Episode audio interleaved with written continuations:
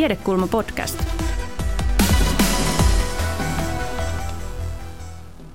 Hyvät ystävät, lämpimästi tervetuloa seuraamaan Tiedekulma Liveä. Tämä on Helsingin yliopiston keskusteluohjelma. Puimme joka viikko tutkijoiden kanssa jotakin aihepiiriä täällä Portaanian kulmilla Tiedekulmassa. Minä olen Reetta Räty ja luotsaan tämänpäiväistä keskustelua. Tänään me pureudutaan siihen, millaisia ovat koronan jäljet kouluissa. Kun koulut Suomessa suljettiin maaliskuussa, tutkijat havahtuivat nopeasti siihen, että tilannetta ja sen vaikutuksia oppilaisiin, opettajiin, huoltajiin, osaamiseen, tasa-arvoon on tutkittava. Ja tässä keskustelussa me kuullaan alustavia tuloksia lukuisista koulututkimuksista ja kysytään tietenkin myös sitä, että mitä kevästä on otettava opiksi.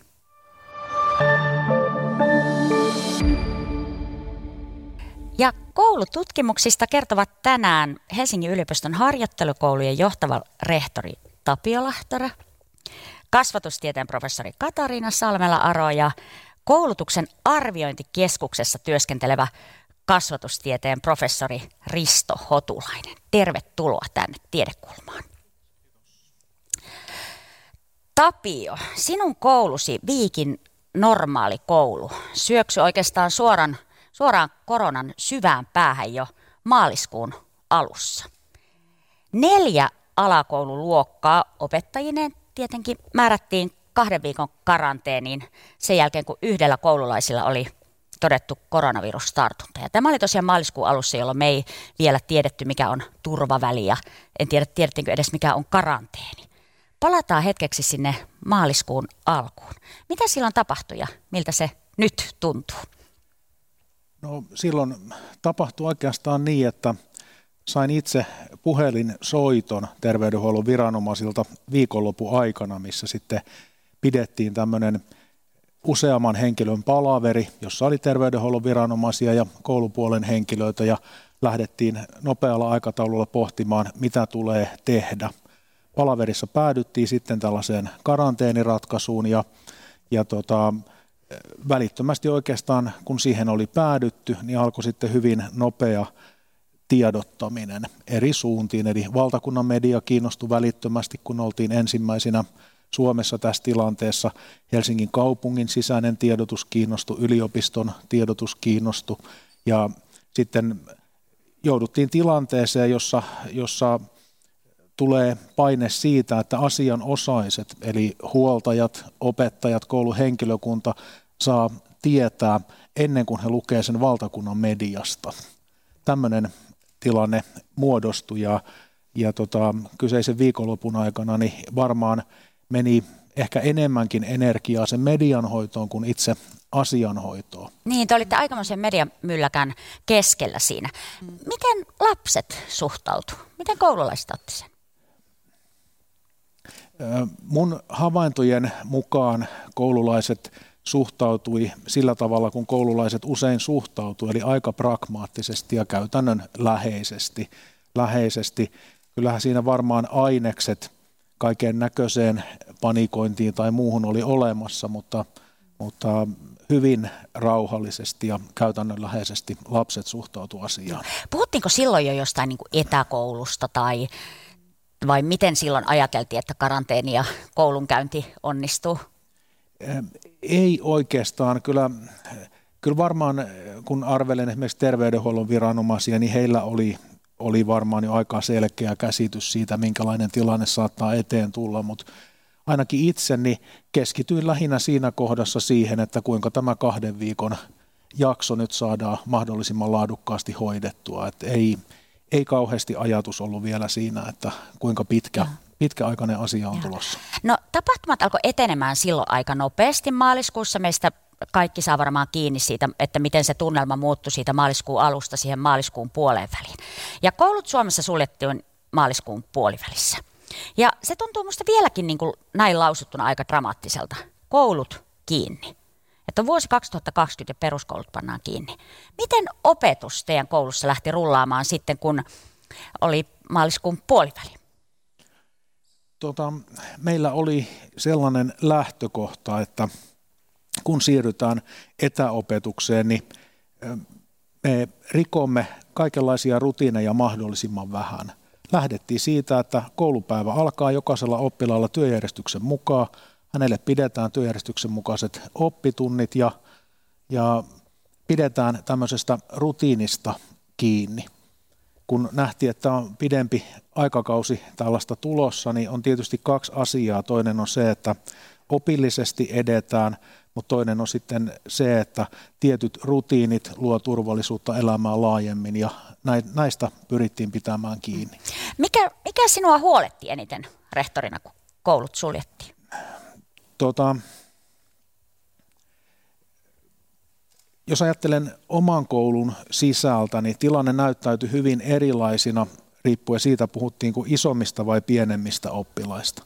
Kyllä se, että siirrytään kovin nopeasti tällaiseen etäopetukseen, jossa, jossa tätä, näitä virtuaalisia oppimisympäristöjä pitää hallita ja sitten kahdeksanvuotiaita, seitsemänvuotiaita lapsia on siirtymässä, joille on jo sitten kirjautuminen vaikeita eri järjestelmiin, niin oman talon sisällä huolta herätti se, että kuinka me saadaan nämä pienet oppilaat mukaan. Sitten tietysti sekä omassa koulussa että laajemmin, laajemmin tämä, että käykö sitten jotkut oppilaat näkymättömäksi. Joko sillä tavalla, että heitä ei tavoiteta tai sitten tavoitetaan vain puutteellisesti niin, että oppituntia pidetään ja tietokone on auki, mutta ei varsinaisesti olla mukana. No ja se, näin. että mitä se sitten tuottaa, niin nämä ehkä sellaiset mm-hmm. päällimmäiset huolenaiheet. Siirrytään sieltä, sieltä yhdestä koulusta sitten siihen, mitä me tällä hetkellä tiedetään niin kuin laajemmin Suomen kouluista, että miten se kevät sujuu. Risto ja Katariina, jos palaatte mielessänne tuonne kevääseen, niin minkälaisia ajatuksia teidän niin kuin ammatillisesti heräsi siitä, että koulut on kiinni? No ainakin yksi asia, kun mun tausta on psykologiassa, niin, niin musta tuntuu, että tänä keväänä ja tänä vuonna on niin kuin vihdoin ainakin täysin jokainen ymmärtänyt sen, että oppiminen ja hyvinvointi kulkee käsi kädessä, että ne, ne liittyy toisiinsa ja myöskin, että koulun merkitys on kuitenkin paljon muutakin kuin vain ihan semmoista kognitiivista, tiedollista oppimista. Että se mun mielestä niin kuin oli semmoinen yksi, yksi keskeinen Joo. asia, joka on niin kuin musta ehkä kaikille tullut ymmärrys siitä. Että niin, se alleviivaa vielä sitä ihan rautalangasta, että miten siis juuri oppiminen ja hyvinvointi. Et, et sillä tavalla, että just, että, että koulussa opitaan paljon myöskin tämmöisiä niin kuin sosioemotionaalisia taitoja, semmoisia, niin kuin, että tiettyä vaikka sisukkuutta ja semmoista, että uteliaisuutta ja yleensä semmoista, miten tullaan muiden ihmisten kanssa toimeen, sosiaalisia taitoja ja ja myöskin yksi asia, mikä on tietysti nyt ollut kovilla, niin tämmöistä resilienssiä tai kimmosuutta. Ja semmoista, että ei niin kuin elämästä tule aina vastoinkäymisiä, että ei heti, heti luovuta, niin esimerkiksi tämmöisiä keskeisiä taitoja, ne, ne liittyy hyvin keskeisesti niin kuin myöskin siihen, mitä koulussa jotenkin opitaan ja mikä niiden merkitys on oppimisessa. Niin semmoista on ollut yksi ja myöskin, niin kuin, myöskin niin kuin tunteiden merkitys. Että tunteet on aika keskeisiä myöskin oppimisessa. Oppimisessa. ne, niin, että ne vaikuttaa mm. paljon niin kuin oppimista kiihdyttäviä tunteita ja estäviä tunteita ja, ja tietysti nyt tämä vuosi on ehkä tuonut, puhutaan semmoista akateemisista tunteista, mutta tämä vuosi ehkä myöskin tämmöiset niin kuin eksistentiaaliset tunteet on myöskin tullut, että ei ihan semmoiset niin toivo tai kaikki tämmöisiä, tämmöisiä tunteita on esille. Mutta tavallaan just se, että, että ihminen on niin kuin kokonaisuus ja siihen liittyy moni puolia. Ja sitten tietysti koulun merkitys siinä, että, että ihan tämmöiset niin kuin perustarpeidenkin toteuttamisessa, että, että just tämä rytmisyys, mikä on tosi, tosi tärkeää, että on tietyt rutiinit ja saadaan koulussa ruokaa ja tavataan. Tämmöiset niin kuin psykologiset perustarpeet kanssa, että tämä on niin kuin tämmöinen yhteenkuuluvaisuus, niin kaikki tämmöisiä musta niin kuin, nämä on niin kuin todella paljon korostunut ja ne on ymmärretty. Miten... Niin tämmöinen kokonaisvaltaisuus ja se, että se niin, oppiminen on kaikkea muuta kuin joku tekninen niin, suorite. Niin, merkitys on todella suuri niin kuin elämä, niin kuin kaikkien meidän elämässä, myöskin sit perheiden kannalta, että perheet on varmasti vanhemmat ymmärtänyt opettajien tärkeän roolin ja tavallaan, että voisin kuvitella, että opettajien arvostuskin on lisääntynyt tämän, tämän vuoden aikana ja totta kai rehtoreiden myöskin, mutta että siis, että että jotenkin se koko koulun merkitys niin kuin kivijalkana, vaikka se on Suomessa aina ollut niin keskeinen, mutta musta tuntuu, että se on vaan nyt noussut. Risto, sä oot ollut mukana laajassa tutkimuksessa, jossa on selvitetty poikkeusolojen vaikutuksia koulunkäyntiin peruskoulussa. Millaisia havaintoja te olette tehnyt kevästä, jos ajattelet nimenomaan täältä niin oppilaiden näkökulmasta? Mä jo ajattelin tässä näin, että mä kerron vähän niin kuin tuota johdantoa, että mitä minä, miten Kerro. minä pääsin tähän niin, tuota, mm. mukaan tähän ää, tota, kevääseen. Et mullahan on kouluikäisiä lapsia, on kolmas, nykyinen kolmasluokkalainen ja kuudesluokkalainen. Ja silloin mä seurasin sitä vierestä ja kun mä olin itse myös siirtynyt etätöihin, mm. niin mä huomasin, että miten paljon se osallistaa vanhempana tämä, mm-hmm. niin kuin tavallaan tämä tilanteen muutos.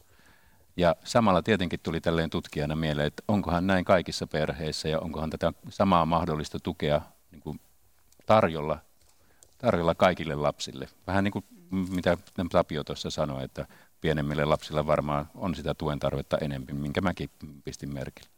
No sitten tässä kevään aikana meillä tämä tarve todellakin tähän tutkimukseen, niin kuin puhuttiin tutkijoiden parissa, että tällehän olisi nyt selkeä tarve, ja sitten meille tämä tutkimus ikään kuin tuli sitten sitä kautta, että me ollaan tehty yhteistyötä tämmöinen 16 kunnan niin tuota, ää, hankkeessa, uutta koulua hankkeessa, jossa kunnat osoittivat tavallaan kysymyksen meille, että olisiko mahdollista tehdä tämmöinen tutkimus tästä poikkeusolojen aikaisesta opetuksesta.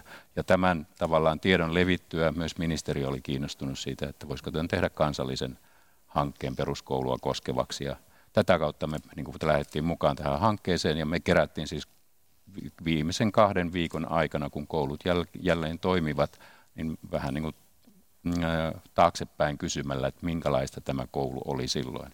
Ja nyt jos palataan siihen oppilaiden tuloksiin, mm. niin, niin tuota, kyllä se itse asiassa ää, näyttäytyi sillä tavalla, että no, suuressa kuvassa niin tähän oli onnistunut kokeilu, tai kokeilu kun tavallaan niin kuin siirtymiä, siirtymä. Että hyvin moni oppilas tunsi, että oli päässyt osallistumaan ja oli mukana ja ö, tämä oli niin kuin hyvä, hyvä tavallaan tapa oppia. Tämä oli semmoinen niin kuin päällimmäinen löydös. Mutta sitten toki alkoi löytyä sitten, kun mentiin tarkemmin katsomaan sitä, niitä tuloksia, niin sieltä löytyi sitten sellaisia mielenkiintoisia yksityiskohtia. Eli esimerkiksi ylä, yläluokkien oppilaat tunsivat, että he olivat joutuneet tekemään huomattavasta, huomattavassa määrin töitä kyseisen ajanjakson aikana. Ja vastaavasti yli puolet heistä ilmoitti, että he on oppineet vähempi. Eli huomattavasti enempi ollaan niin kuin tehty töitä kuin aikaisemmin, mutta sitten taas vastaavasti oltiin koettu, että ehkä ei ollut opittu. Vastaavanlaisia kokemuksia oli myös alaluokkien oppilailla. Meillähän tämä kysely koski vain neljännestä luokasta tuonne kymmenenteen luokkaan oppilaita. Oliko siellä jotakin erityisiä niin opiskelun tapoja, jotka oli jäänyt opiskelijoille mieleen hyvässä tai, tai pahassa, voiko semmoista sanoa? Öö, kyllä siellä ilmenee just semmoista, että oppilaat otti toisiinsa yhteyttä ja mä niin kuin sitä kautta välttämättä tähän ei ehkä, mä en tiedä kuinka paljon sitä niin kuin tota, oli kannustettu koulun puolelta, mutta sitten oli semmoinen yksi yksittäinen niin kuin tavallaan uusi oppimistapa ehkä, tai mitä on ehkä enempi käytetty nyt, että, että oppilaat äänittää itse tuota vastauksia tai video omia vastauksia. Ja yllättävän paljon sieltä löytyy niin oppilaista vastausta, että se ei ole miellyttävä tapa niin kuin tavallaan tehdä tehtäviä. Et, et me ajateltiin ekana, mm. että se on voimakkaasti sukupuolisidonnainen, että, että noin neljännes tytöistä tai melkein kolmannes tytöistä piti sitä epämiellyttävänä lähettää niin kuin itsestään tallenteita, vaikka ne meni vain opettajalle. Mm.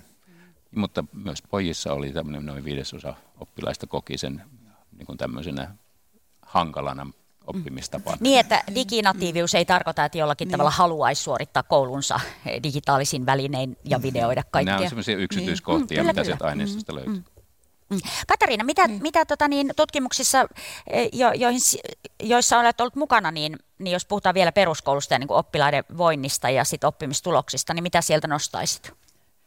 No, no me tutkittiin niin kuin ei kauhean nuoria tai lapsia, että me, me siis enemmänkin niin kuin nuoria, ehkä sieltä niin kuin yläkoululaisia ja sitten lukiolaisia ja siitä eteen niin myöskin yliopisto-opiskelijoita ja ehkä siitä niin kuin yläkoulu ja lukion, että yksi asia, mitä me tutkittiin, oli tämmöiset niin optimaaliset hy- hyvät oppimisen hetket.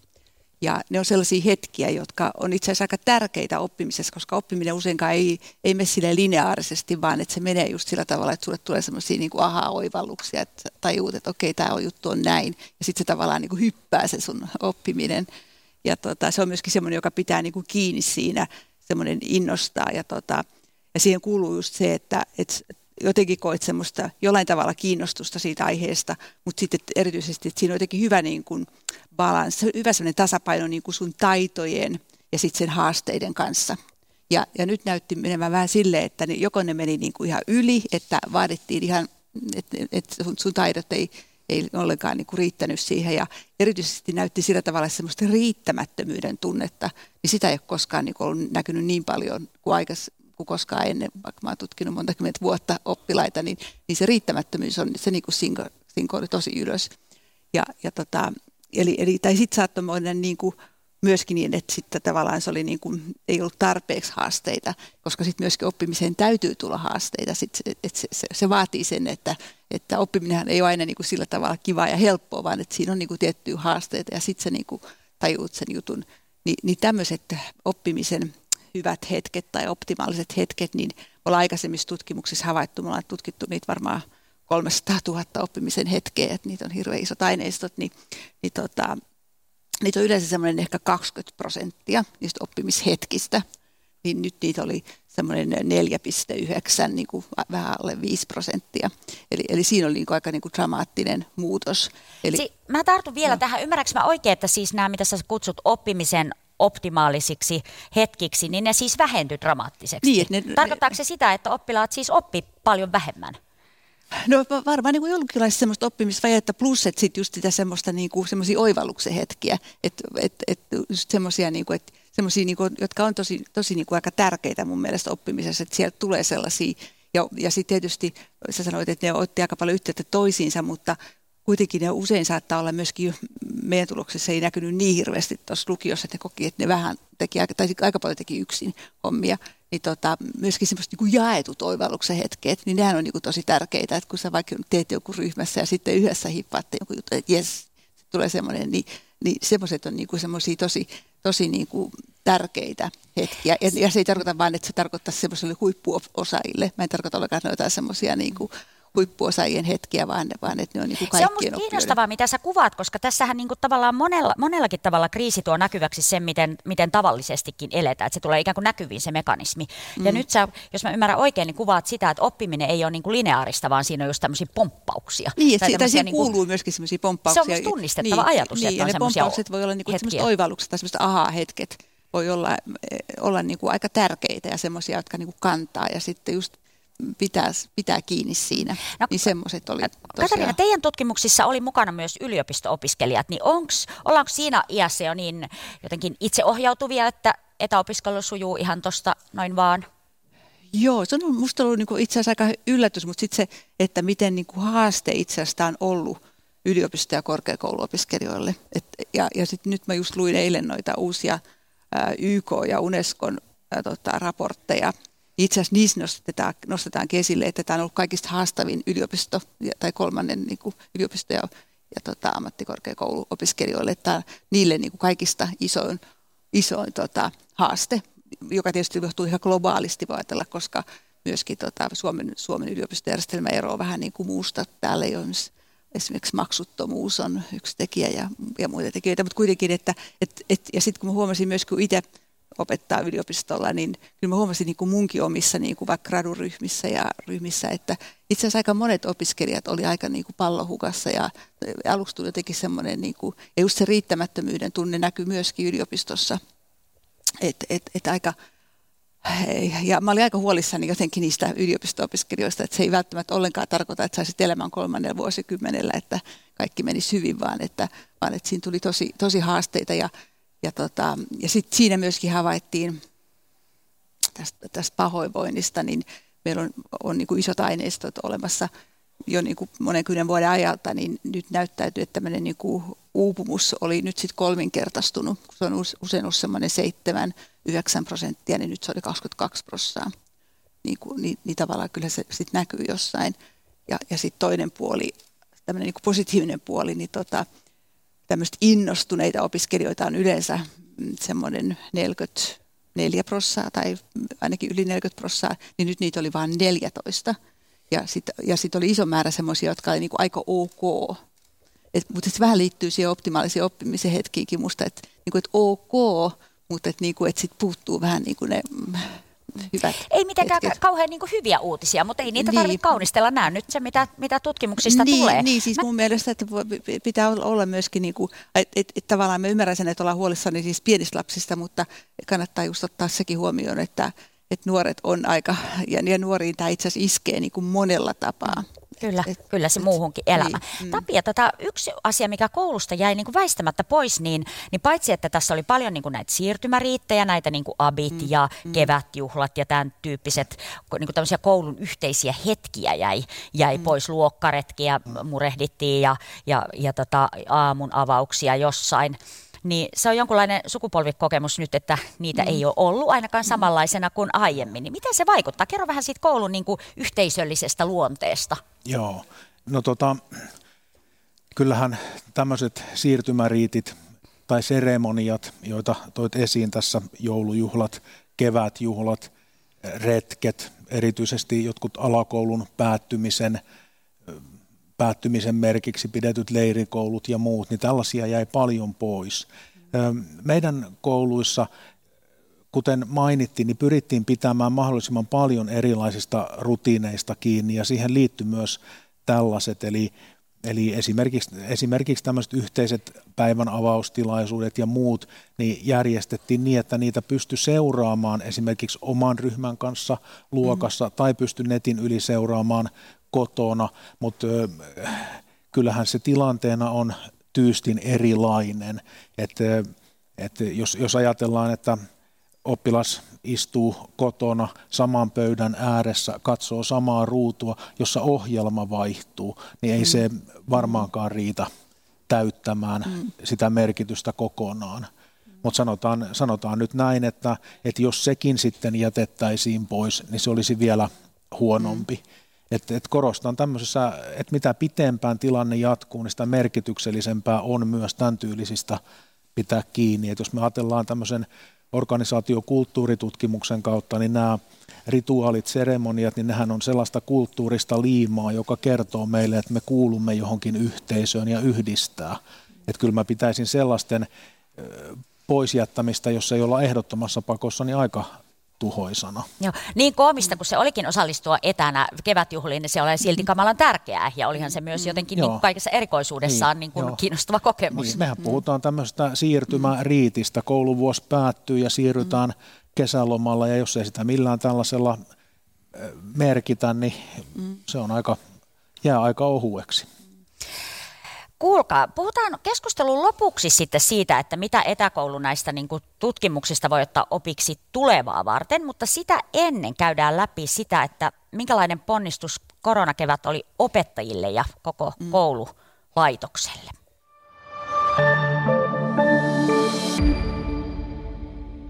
Millaisia ovat koronan jäljet kouluissa? Täällä tutkimuksista kertovat rehtori Tapio Lahtero, kasvatustieteen professori Katariina Salmela-Aro ja kasvatustieteen professori Risto Hotulainen. Me otetaan tähän toisen jakson alkuun yhteys kouluun. Luokasta terveisensä tähän keskusteluun tuo opettaja ja tietokirjailija Elina Tuomi. Hei, tervetuloa kouluun. Me ollaan koulussa nyt syksyllä varauduttu koronaan sillä tavalla, että me ollaan pesty paljon käsiä, desinfioitu meidän luokkaa ja lisäksi pidetty huoli turvaväleistä. Koronakevät näkyy täällä koulussa sillä tavalla mun työssä, että meillä on selvästi oppimisen tuen tarvetta, jota täytyy nyt paikata kevään kohdalta. Ja lisäksi olen itse tavannut useita oppilaita, jotka on esimerkiksi suomen kieltä hieman unohtanut kevään aikana. Esimerkiksi on ollut eskarista pois koko kevään ja sitten ekaluokkalainen ei, ei muistakaan kaikkia suomen kielen sanoja nyt syksyllä. Koronakeskustelu on mun mielestä ollut aika keskiluokkasta. Perheillä on selvästi hyvin erilaisia valmiuksia tukea lapsia koulutyössä, varsinkin etäkevään aikana tämä ilmeni. Etäkevään aikana ilmeni myös, että koululla on hyvin kokonaisvaltainen tehtävä ja mielestäni lastensuojelun resursseista pitäisi puhua muutenkin kuin tämmöisten kriisien aikana. Kysyisin teiltä, mitä te olette mieltä koulun ja lastensuojelun työnjaosta? Erittäin paljon kiitoksia terveisistä Elina Tuomi. Niin, mitä sanotte? Elinan puheenvuorosta ja ihan aluksi lastensuojelun resursseista ja työjaosta. Nousiko se mitenkään esiin näissä tutkimuksissa? No siis meidän tutkimuksessa ei suoranaisesti tätä kohtaa kysytty, mutta kyllä me selvästi havaittiin tutkimuksen perusteella se, että oppilaiden niin kuin, tavallaan se, siinä kevään aikana niin tämmöinen sitoutuminen siihen koulunkäyntiin oli niin kuin vähäisempää. Tuntui, että siellä on oppilaita. Opettajat siis ilmoitti, että on oppilaita, joitakin oppilaita, joita ei koko aikana ole saatu kiinni. Niitä oli muutamia ja sitten on kumminkin oppilaita, joita ei silloin tällöin saatu tunnilla kiinni. Eli tämmöinen, tässä kohtaa aletaan tulla ehkä siihen kohtaan, että, että kuinka tässä korona-aikana on esimerkiksi seurattu, kuinka systemaattisesti on seurattu poissaoloja, onko niitä kertynyt joillekin oppilaille, onko niitä otettu selvää ja onko oppilashuolto ikään kuin ollut y- yhteydessä sitten koteihin, ja jos tämäkään ei toimi, niin ilmeisesti sitten ollaan menossa jo sinne sinne suuntaan, että pitäisi ottaa voimakkaampi kontakti. Mm. Tulkitsenko oikein, että tutkimukset tukee tota, ö, opettajan kokemusta perheiden erilaisista valmiuksista tukea koulutyötä ja siitä, että tämä voi kenties mm. olla keskiluokkainen keskustelu, jossa murehditaan sitä, että miten vanhemmat yhtä aikaa on Zoom-palavereissaan ja sitten laittaa ruokaa tai opastaa niin kuin, ö, koululaisia siinä toisella kädellä ja kolmannellakin. No kyllä se näyttää siltä meidän tutkimusten perusteella hyvin vahvastikin niin, että, että vanhemmilla on erilaiset resurssit tukea koulunkäyntiä ja kyllähän tämä tiedettiin jo kevään ajalta, että ilmeisesti vähän, vähän meni niin, että sellaiset vanhemmat, joilla on koulutustaustaa enemmän pystyvät olemaan siellä etätöissä ja tukemaan sitä lasta siellä mutta – mutta tämä ei ollut mahdollista kaikissa ammateissa. Mm. Mitä, mm. mitä sille asialle voisi tehdä? Risto, kysyn edelleen sulta, koska me ei, me ei tiedetä, että kauan pandemian kanssa tässä vielä elellään ja minkälaista se tulee olemaan. No, nythän ollaankin tehty tavallaan jo hyviä päätöksiä, että on niin kuin tavallaan ajateltu, että ykkös-kolmoset pysyy siellä koulussa.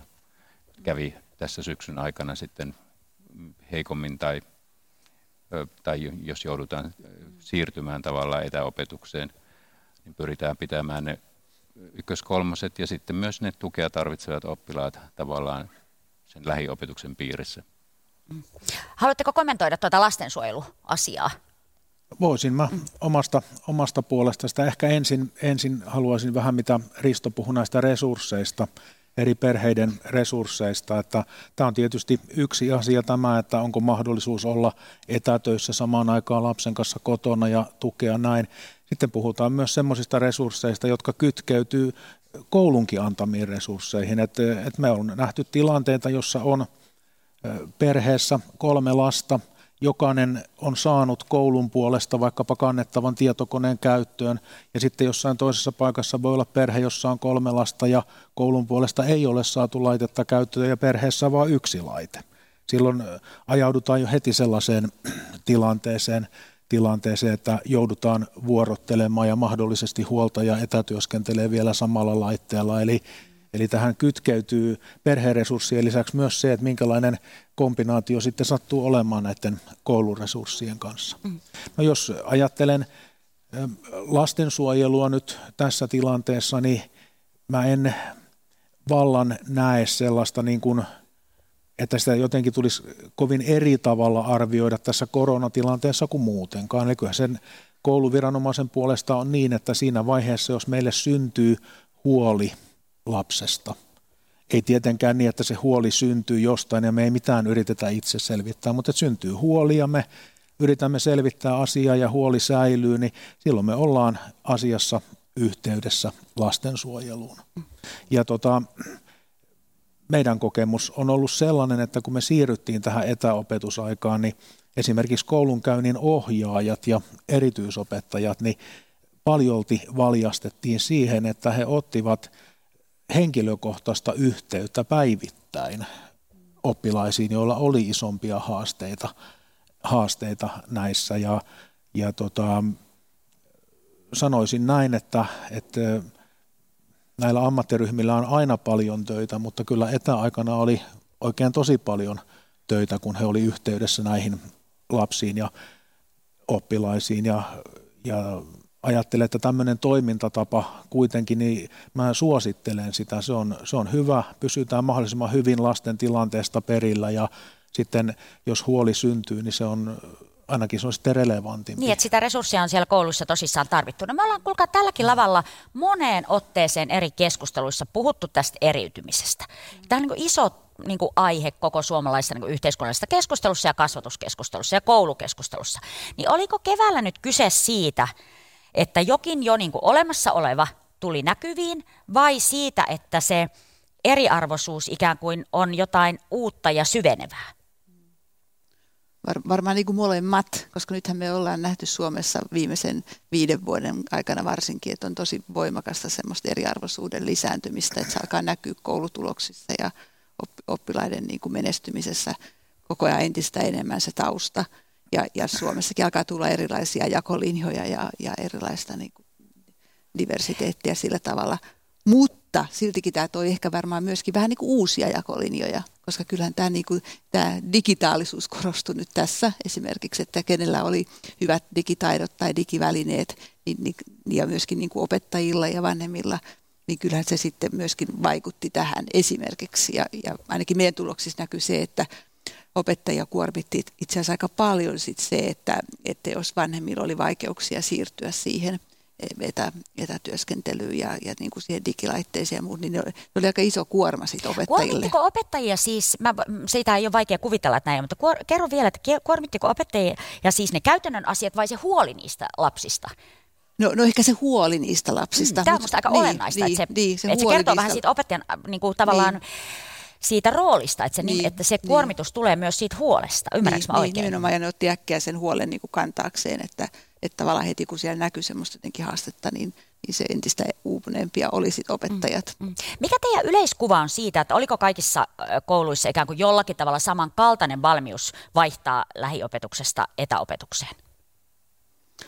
No mä ainakin sanoisin, että ei. Että et siinä on itse asiassa aika niin kuin, että ehkä korostaa semmoisia niin eroja, että opettajatkin on ihmisiä ja yksilöitä ja, ja on kiinnostunut eri asioita ja toisilla on niin kuin esimerkiksi digitaalisuuteen paremmat valmiudet kuin toisilla. Ja, ja tota, totta kai niin kuin tämä näytti kyllä sen, että kaikki otti niin upean digiloikan, että jotenkin niin kuin nekin ehkä, jotka on suhtautunut vähän niin kuin negatiivisemmin digitaalisuuteen, niin monet niistä tosiaan nyt alkoi, että kun se oli sellainen pakko hyppäys sinne, niin, niin ne alkoikin ymmärtää sen, sen merkityksen, että, että tavallaan tästä, tässä oli niin kuin positiivisiakin puolia siltä kannalta, että mutta. Risto, haluatko kommentoida no, tätä?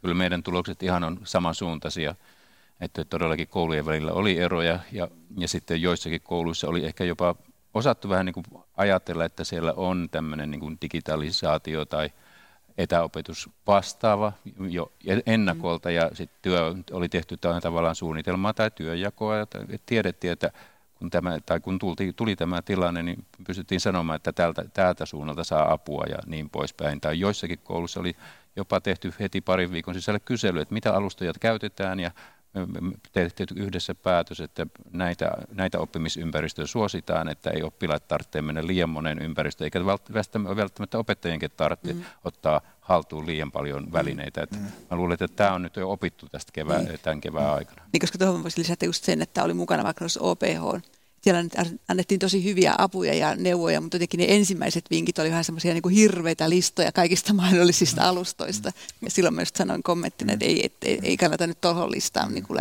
että se, se ei auta ketään. Niin, siinähän mentiin tietenkin siis oltava armollinen sillä mm. tilanteella, että mentiin mm. hirveällä vauhdilla ja, ja itsekin sain seurata opiskelijoita tai koululaisia, jotka pisti pystyyn erilaista Discordia ja muuta, että, että eihän, ihmehän se olisi ollut, jos kaikki niin. olisi vaan vähän ehkä yli niin kuin siinä alussa ja ehkä opettajatkin niin kuin se jotenkin kuviteltiin, että että just oli vielä vaikeampi ehkä kalibroida työmäärää siinä alussa, että jotenkin annettiin hirveästi tehtäviä ja mutta, mutta sitten se maltillistui. Ja kyllä niin kuin. Tapio, millainen kuva sulla on opettajien jaksamisesta nyt? Miten no, koulussa no. nyt menee? Hiukan, hiukan kommentoin Komment. tätä äskeistä asiaa vielä. Mun mielestä tässä on kysymys myös niin kuin yksittäistä koulua laajemmasta tämmöisestä, niin kuin sanotaanko, strategisen johtamisen jatkumosta.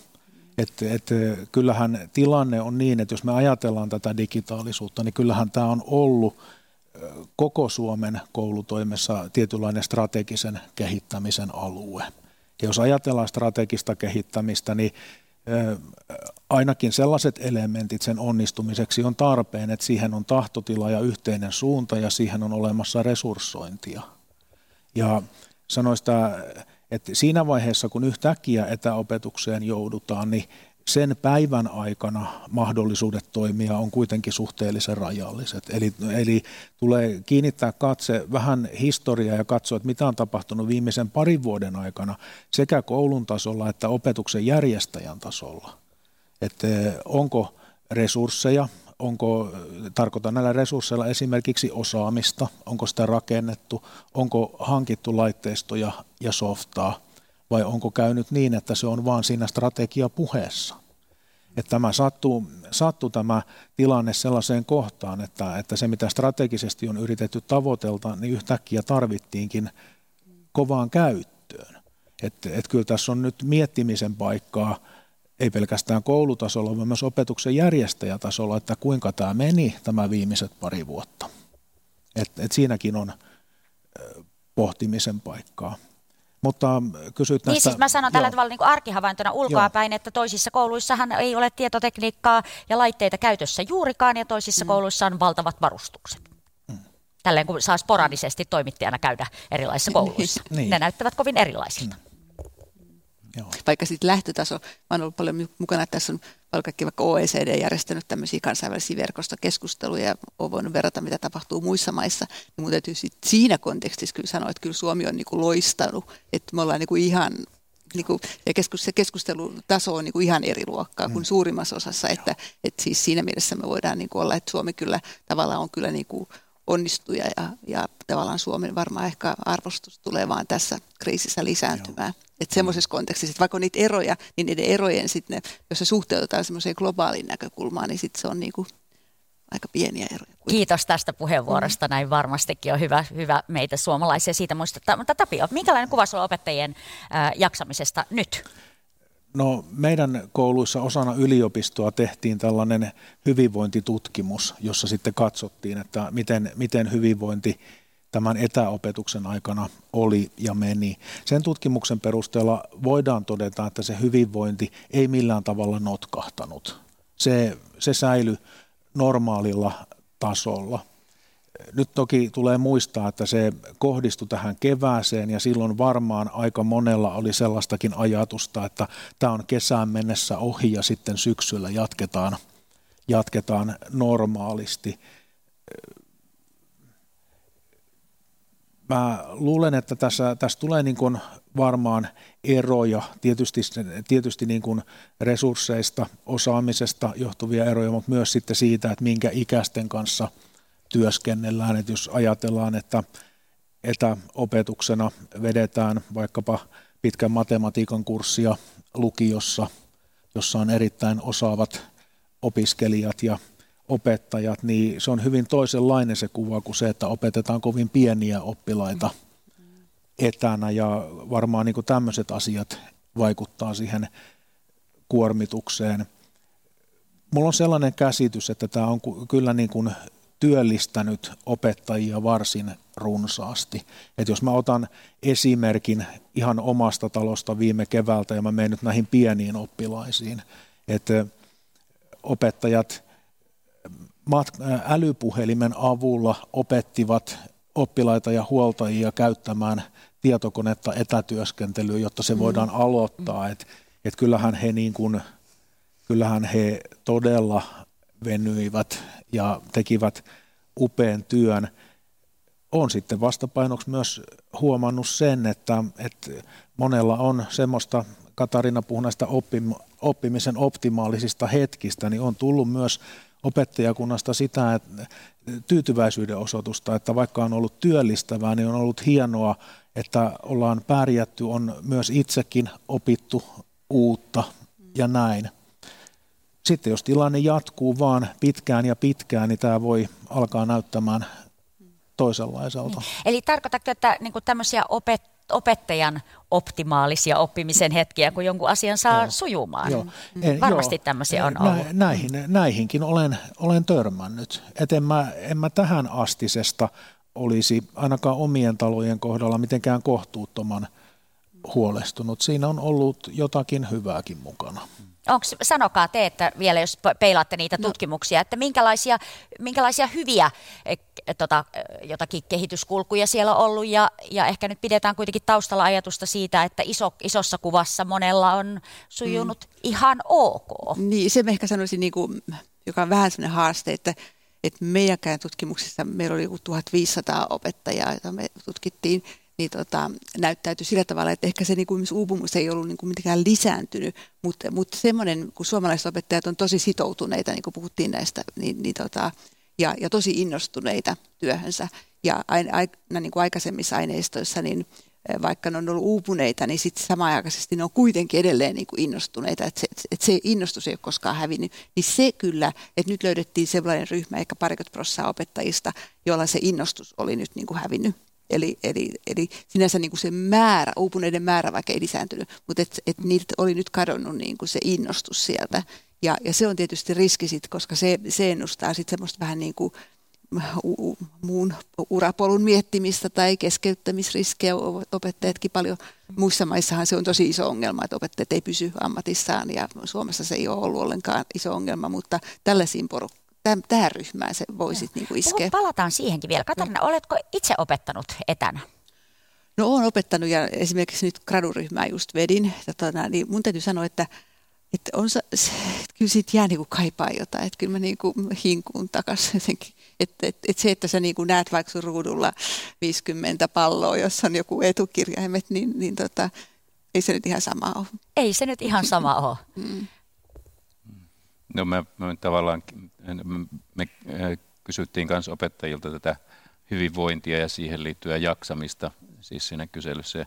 Me tosin kysyttiin niin, että verrattuna niin kuin tavallaan siihen tavalliseen opetukseen, niin mm. moni koki kyllä, että tämä on ollut raskaampi vaihe. Mutta sitten taas toisaalta, miten, mitä Tapiokin sanoi, niin siellä reilu puolet tunsi, että, että on oppinut jotain uutta ja tämä tulee vaikuttamaan niin kuin tulevaisuudessa minun opettamiseen. Että se kyllä nähtiin, että siinä oli jotain sellaista, miten mikä otetaan mukaan osaksi opetusta myöhemminkin. No just näin. Mm, Tätä, otetaan vielä opettaja Elina Tuomen kysymys ja teille keskustelijoille.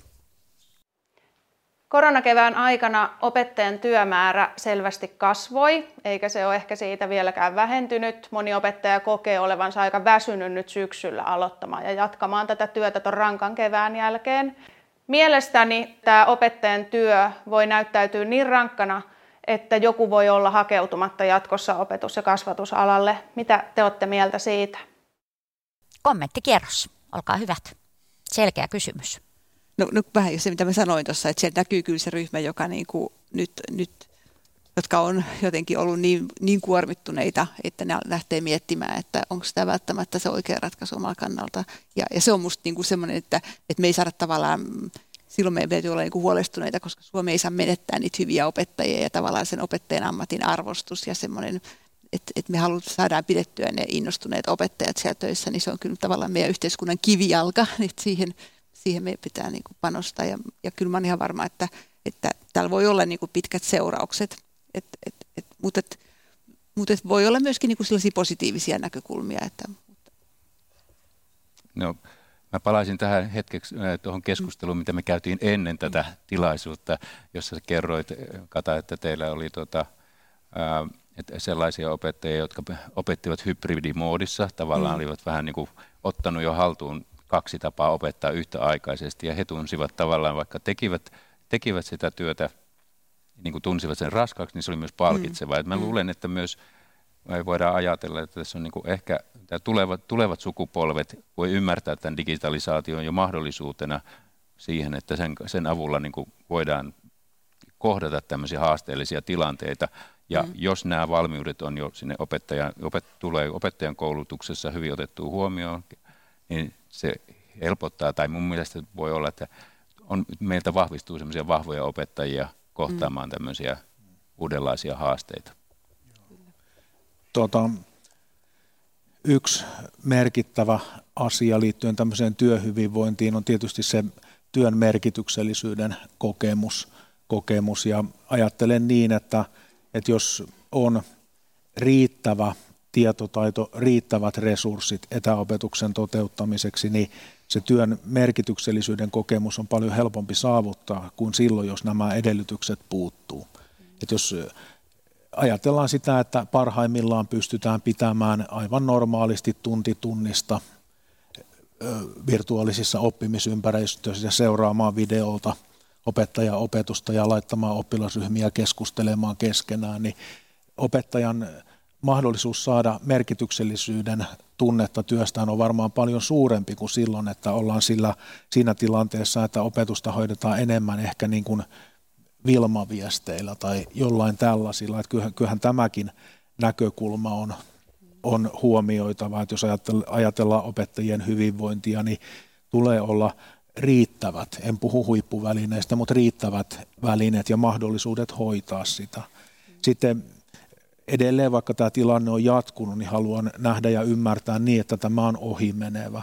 Että kyllä sitten koulun tasolla rehtoreiden on hyvä miettiä ja kunnan tasolla opetustoimen johdon on hyvä miettiä, että kuinka paljon nyt sitten yhtä aikaa tällaisen tilanteen kanssa laitetaan painetta tietynlaiseen koulun kehittämistyöhön tai muuten, että, että, että on, minun mielestäni on ihan aiheellista se, että tämmöisen poikkeustilanteen aikana vetäydytään ehkä joistakin muista sinänsä hyvistä hankkeista, jätetään sitä työrauhaa, ettei sitten myöskään tukita opettajia. Itse henkilökohtaisesti en usko, että tämä koronatilanne nyt olisi mitenkään suuri sysääjä puoleen tai toiseen tässä opettajien opettaja-ammatin houkuttelevuudessa. Sen sijaan yleisesti ottaen siitä on syytä kantaa huolta, kuten tässä mainittiin, niin onhan se nyt melkoinen kivijalka. Poimin, poimin puheenvuorostasi sanan työrauha, koska kyllä siinä on niin kuin tällä hetkellä, nytkinhän kaikki, kaikissa kouluissa tilanne on tällainen juuri niin kauan, kun tulee ilmoitus siitä, että joku on karanteenissa tai joku luokka on karanteenissa, että koko ajan pitää niin kuin valmistautua johonkin. Että epävarmuus on varmasti läsnä siellä. Kuulkaa, puhutaan vielä lopuksi hetki siitä, mitä koronakeväästä pitäisi ottaa opiksi.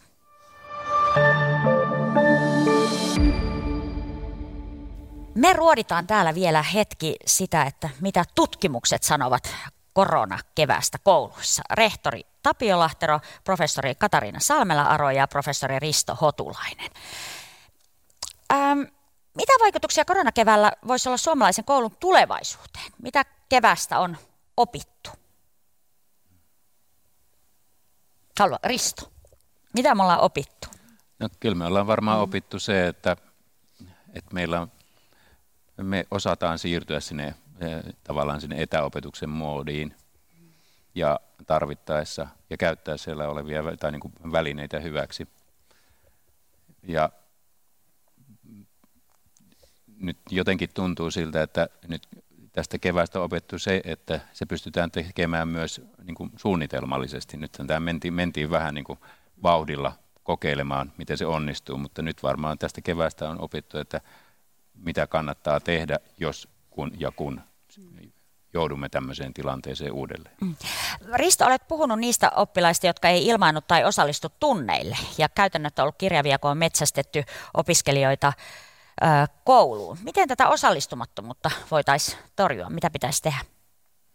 No kyllä siinä varmaan olisi sellaiset selkeät käytännöt, että sitten kun tietyt tuntimäärät alkaa täyttyä joko viikon sisällä tai jonkun muun periodin sisällä, että pystytään tekemään tietyt sellaiset niin rajat, selkeät käytännöt, että nyt tätä oppilasta ei ole näkynyt, niin nyt, on, nyt meidän pitää heti ottaa niin kuin ripeästi yhteyttä sinne kotiin tai ja sitten sen jälkeen oppilashuoltoryhmän kautta lähtee lähestymään myös tätä, tämmöisiä tapauksia. Ja. No, lain mukaan peruskoulun tehtävä on ensinnäkin tukea oppilaiden kasvua ihmisyyteen ja yhteiskunnan jäsenyyteen. Näin mm. todella juhlavia ja hienoja asioita. Oppilaiden kasvua ihmisyyteen ja yhteiskunnan jäsenyyteen. Siellä tulee vasta niin kuin ikään kuin kolmantena asiana tietojen ja taitojen antaminen. Voiko etänä ylipäätään opettaa ihmisyyteen ja yhteiskunnan jäsenyyteen? Mitä ajattelet? Mun mielestä just tässä niin kuin näkyy, että se, se, siinä tulee tiettyjä haasteita, että jotenkin se tarvitsee kuitenkin semmoista laumaa ja semmoista, että sä oot siellä, että semmoinen yhteisöllisyys on meille niin, kuin niin hirveän tärkeä tarve, että se on niin kuin meille niin kuin perustarve. Ja, ja, ja sen takia koulun koulusta, niin kuin jos, jos se on kokonaan etänä, niin kyllä sitten sit jää uupumaan jotain. Et musta tuntuu, että etä, etä ei kuitenkaan koskaan tavoita kaikkea sitä, niitä asioita, joita, joita me tarvitaan ihan Tässä on semmoinen vähän kurja, kurja asia, että me ei voida nyt tässä kollektiivina ketään oikein tästä syyttää, ellei nyt sitten, mm. sitten virusta, niin, niin, että tämän kanssa eletään. Mitä ajattelet Tapio, voiko pikkulapsille ylipäätään pitää etänä koulua? Sano vielä, puhuit niistä ehkä, jos tulkitse oikein niin ykköskolmosista tai Joo. pienistä koululaisista. Öm. Tämä on nyt ehkä vähän sellainen valintakysymys, mitä vastaan. Valitsen, että, että varmaan, varmaan voi. Sillä on omat rajoitteensa ja ajattelen, että ne rajoitteet hyvin pienten oppilaiden kohdalla on suurempia kuin vähän suurempien kanssa. Tietysti on näin, että jos ajatellaan tätä, mitä Katarina sanoi, että jos jos tästä nyt ajateltaisiin jotain vuosia kestävää mainstreamia, niin vastaus olisi silloin, että ei siitä mitään tule. Ei siitä mitään tule. Mutta jos, jos ajatellaan, että joidenkin kuukausien pituisia jaksoja, niin kyllä omine, omine rajoituksineen. Mm. Eihän, eihän tämä tavoitetila ole, jos mietitään, että mitä tästä otetaan mukaan. Ei tästä varmaan oteta mukaan, että nyt koulu siirtyy etäopetukseen itse näkisin, että mulle tulee niin pari asiaa mieleen. Toinen liittyy ihan opetuksellisiin asioihin ja toinen tämmöiseen niin koulujen hallinnon järjestelyihin. Jos ajatellaan opetuksellisia asioita ja meidän oppimisympäristöjä, ajatellaan vaikka fyysisiä oppimisympäristöjä, niin erilaisten fyysisten oppimisympäristöjen hyödyntäminen, kun siihen yhdistetään tämän kaltaisia digitaalisia välineitä kun nyt, niin saa varmaan uusia ulottuvuuksia. Sitten toinen, mitä olen kovasti miettinyt, niin nyt on puhuttu näistä oppilaista, jotka eivät syystä tai toisesta tule kouluun. Heitä on ollut aina ja he on saaneet ehkä vähemmän huomiota julkisessa keskustelussa kuin mm. nyt koronan aikana. Ja ei pidä tehdä semmoista stereotyyppistä kuvaa, että että, että minkälainen on oppilas, joka ei tule kouluun. Meillä on myös paljon nuoria, jotka on oppimiskykyisiä ja oppimishaluisia, mutta jostain syystä väliaikaisesti eivät pysty tulemaan sinne kouluun. Kyllähän nämä menetelmät, mitä meillä on nyt käytössä, niin saattaisi tarjota hyviä asioita heidän kohtaan. Ja mun täytyy, mä olen omalla, omalla laillani hieman niin kuin surullinenkin siitä, että tämmöinenkö tarvittiin tämä huomio tekemään. Et kun meillä kuitenkin on periaatteessa nämä mahdollisuudet ollut olemassa, että tällaista. No sitten jos mä ajattelen vielä koulun hallinnon kannalta, kouluissa erilaisia opettajien aineryhmiä toimii. Se on se perinteinen tapa aina ollut jotenkin niin, että aineryhmällä on just joku kokoontumisaika ja sitten tullaan tiettyyn paikkaan yhteen ja näin. Niin erilaisten aikataulujen sovittaminen, toiminnan järkiperäistäminen, ja samaan aikaan jopa laadun paraneminen, niin tuohan tämä asioita paljon, mitä kannattaa ottaa mukaan ja säilyttää. Joo, kiitos, että otit esille nämä niin kuin ikään kuin pienetkin ryhmät, että tässähän on tietenkin semmoinen keskustelu, kun me puhutaan siis sadoista tuhansista ihmisistä, että on mm. olemassa niin kuin joku iso kuva ja sitten on koko joukko ihmisiä, joille joko mm. sopii tai ei sovi ja kaikkia niitä mahdollisia mm. elämä, elämäntilanteita, mm. joita tässä on. No tässä yksi semmoinen visio ehkä tästä niin kuin digikoulusta niin on liittynyt siihen, että vaikkapa kielitarjotin voisi olla isompi, jos tiettyjä kieliä voisi opettaa etänä tyyliin, saamen kieltä voisi opiskella vaikka se omassa koulussa ei ole sitä tarjolla tai näin. Mm. Miten mm. näette tämän mm. tämmöisen niin kuin ikään kuin jotenkin sen opetustarjonnan laajentumisen? Joo. Sehän on, sehän on sinänsä ihan relevantti kysymys, mutta koko ajan siinä täytyy mun mielestä kuljettaa rinnalla sitä, mitä Katariina toi esille. Että et, et jos me otetaan tavallaan sellainen puhdas hyötynäkökulma, niin me ollaan hyvin nopeasti keskustelussa, että me voidaan – koko maan tasolle ottaa yksi valtava kurssitarjotin, mutta sitten tähän kouluun liittyy niin paljon muuta, mm. että, että pitää olla tarkkana, että missä määrin sitten lähdetään, lähdetään tekemään, että nämä elementit säilyy, mitä mm. mainitsit, vahvasti mukana. Risto, mitä, mitä otetaan opiksi? Mitä vielä otetaan niin, opiksi? mitä vielä otetaan opiksi, onko mielessä jotain? Tyhjensi pajat. Tapio kyllä hyvin kertoo tässä, että tuota, mutta toi, mikä mulle kanssa niin on käynyt mielessä toi, että, että meillä on niitä oppilaita, jotka on poissa ja joiden kanssa koulunkäynti ei välttämättä suju, mutta viime keväänä ehkä saattaa jo sujuakin yllättävän hyvin. Hmm. Ja myös tämmöinen, mikä meidän koulu, koulusysteemiä on myös vähän leimannut, että on näitä kiusaamistapauksia esimerkiksi. Ja sitten kumminkin tuota, ää, Keltikangas Järvisenkö tutkimus se nyt osoitti, että keväällä kiusaamistapaukset oli vähän, niin kuin vähentyneet huomattavasti. Että jotakin tämmöistä on niin kuin tavallaan, mitä voisi ehkä kiertää sitten eri ää, opetusmuotoja käyttämällä, jos sellaisen uhka sitten näyttää olevan. No monessa kodissa opittiin ainakin, jos jotakin keväästä tälle ar- arkihuomiona sanoisi, että, että monessa kodissa opittiin, että mitä kaikkea siellä koulussa nykyään opetetaan. Mm. Näkyykö tämä ikään kuin tämmöinen koulun arvostus tai näkyväksi tuleminen tutkimuksissa mm. tai teidän kokemuksissa? No kyllä se ainakin mun mielestä näkyy, me ollaan tutkittu myöskin vanhempia, niin, niin kyllä se arvostus, että, että kyllä nyt niin kuin ymmärretään sen koulun merkitys. Että, ja se nousi siellä ikään kuin niin, vanhempien. se näkyy, että siellä näkyy, näkyy semmoinen, että ollaan niin kuin todella tavallaan ylpeitä tavallaan siitä, että suomalaisessa yhteiskunnassa on tämmöiset opettajat, jotka tekee, tekee tällaista tota, valtavasti hommia ja tota, että kun vanhemmat sitten yritti ja joutuu ottaa niinku niitä tehtäviä, niin kyllähän siinä oli aikamoinen kuorma monessa perheessä. Ja että et kyllä niinku, mitä tota, että et kyllä musta sillä tavalla, että kyllä mä uskoisin, että niinku opettaja, niin kuin sanoin jo oikeastaan aikaisemminkin, että se työn, sen opettajien merkitys varmasti tulee vaan kasvamaan. Ja myöskin niin kuin rehtoreiden. Että et kyllä mun mielestä tässä on myöskin ollut hirveän tärkeää sellainen johtajuus, että kriisissä kuitenkin aina niin kuin se johtajan merkitys, että tavallaan mennään sen johtajan taakse. Ja, ja myöskin suomalaisessa Suomessa koulussa niin kuin rehtorit on hyvin ottanut sen paikkansa, että et jotenkin antanut niin kuin aika selkeitä, selkeät linjat ja viestintä on ollut aika semmoista onnistunutta ja, ja ollaan niin kuin otettu se rooli ja, ja, tota, ja on näkynytkin musta, että niin kuin rehtoreissa on ehkä näkynytkin se, että ne on, ne on niin kuin voinut aika, kuitenkin aika hyvin, että, että tavallaan rehtorit on osannut ottaa sen paikkansa. Että kyllä mun mielestä siinä on niin kuin positiivinen asia Suomessa. Katariina, päätetään tota, tämä keskustelu tältä erää tähän. Tämä keskusteluhan tietenkin jatkuu, mutta suomalaisen koulun arvostukseen on, on hyvä päättää tässä vaiheessa. Kiitoksia Tapio Katariina ja Risto tästä keskustelusta. Ja nyt tilannehan on se, että me ollaan kuultu ikään kuin alustavia tutkimustuloksia ja näitä mm. varmasti näiden ääreen vielä palataan. Kiitoksia teille.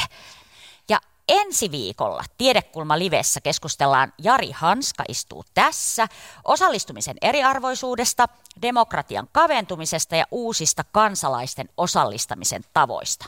Ja täällä sohvilla istuvat ensi viikolla julkisoikeuden apulaisprofessori Iida Koivisto, Helsingin kaupungin kulttuuri- ja vapaa-ajan toimialajohtaja Tommi Laitio ja sosiologian professori Eeva Luhtakallio. Eli Tiedekulma live siis suorana jälleen ensi keskiviikkona kello 16 ja sen jälkeen tallenteena. Kiitoksia, että olitte kuulolla. Moi!